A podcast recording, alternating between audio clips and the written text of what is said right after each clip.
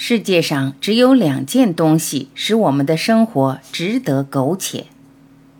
毛姆。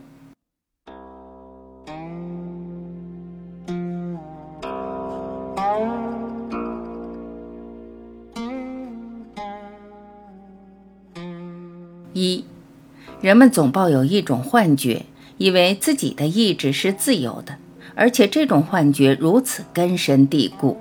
以致连我也乐意接受它了。当我采取这种或那种行动的时候，总以为自己是个有自由意志的作俑者。其实事成之后就很清楚，我所采取的行动完全是各种各样的永恒不灭的宇宙力量共同作用的结果。我个人想防止也防止不了，它是不可避免的。二，人生有两宝。一是思想自由，二是行动自由。三，生活的意义在于生活本身，而不在于你如何去描写。四，问题的症结所在，就是得搞清楚你自己是什么样的人。这点清楚了，你的一套哲学体系也就水到渠成了。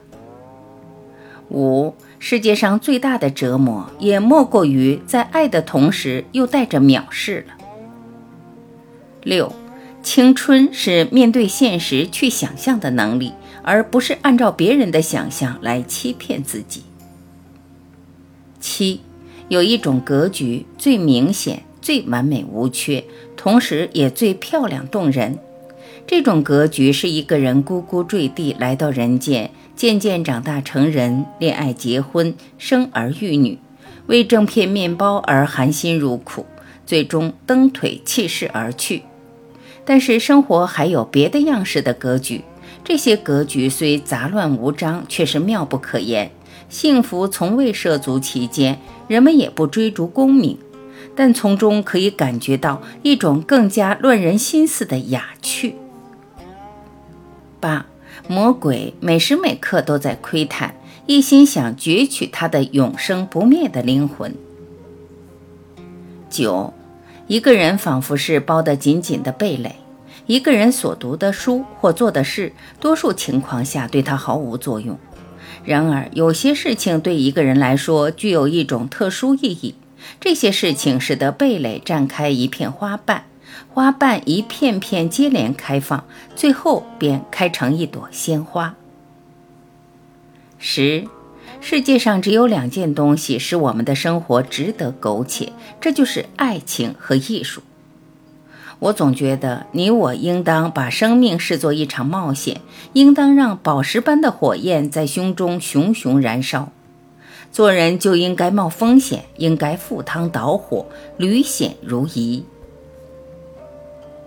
十一，幸福跟痛苦一样的微不足道，他们的降临跟生活中出现的其他细节一样，不过是使得人生格局更趋纷繁复杂罢了。十二，菲利普一个劲儿地问着自己：人活着究竟有什么意义？世间万物一切皆空。拿克朗肖来说，情况何尝不是如此？他活着不过是个碌碌之辈，无声无息；他一死就被人忘得一干二净。他余下的那几本诗集只是摆在旧书摊上出售。他的一生似乎只是提供个机会给人写篇评论文章，除此之外就别无意义。十三，实际上受贿者的知恩报答心理要比施惠者的施恩图报心理淡薄得多。十四，他不懂得在人生的旅途上，非得越过一大片干旱贫瘠、地形险恶的荒野，才能跨入活生生的现实世界。所谓青春多幸福的说法，不过是一种幻觉，是青春已逝的人们的一种幻觉。而年轻人知道自己是不幸的，因为他们充满了不切实际的幻想，全是从外部灌输到他们头脑里去的。每当他们同实际接触时，他们总是碰得头破血流。十五，热情溢于言表，乃是缺乏教养的表现。热情冲动绝非绅士应有的风度。十六，菲利普认为他抛弃了追求幸福的欲念，便是抛弃了他最后一个不切实际的幻想。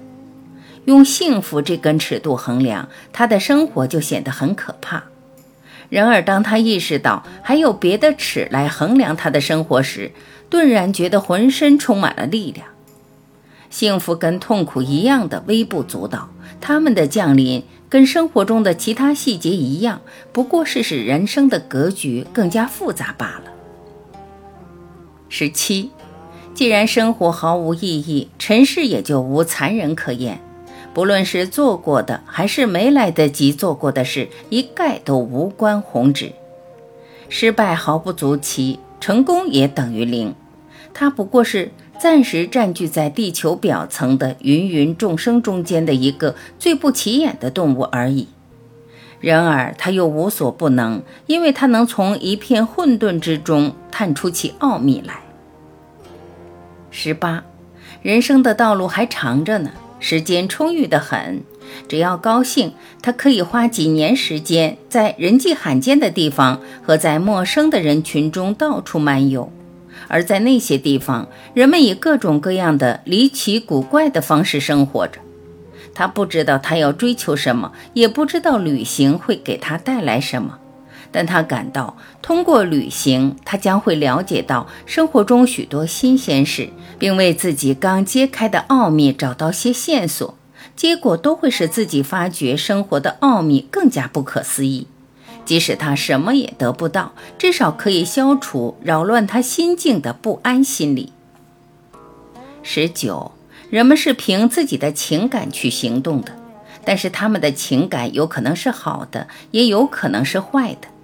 看来他们的情感是把他们引向成功还是毁灭，纯粹是偶然的际遇而已。人生是一片无法摆脱的混沌，人们在这种无形的力量的驱使下四处奔波，但是对这样做的目的的何在，他们却一个也回答不出，似乎只是为了奔波而奔波。二十，他真诚地错把自己的优柔寡断视为艺术家的气质。还错把自己的无所事事看成哲人的超然物外，他心智平庸，却孜孜追求高尚贤雅，因而从他眼睛里望出去，所有的事物都蒙上了一层感伤的金色雾纱，轮廓模糊不清，结果就显得比实际的形象大些。他在撒谎，却从不知道自己在撒谎。当别人点破他时，他却说谎言是美的。他是一个理想主义者。感谢聆听，我是晚琪，再会。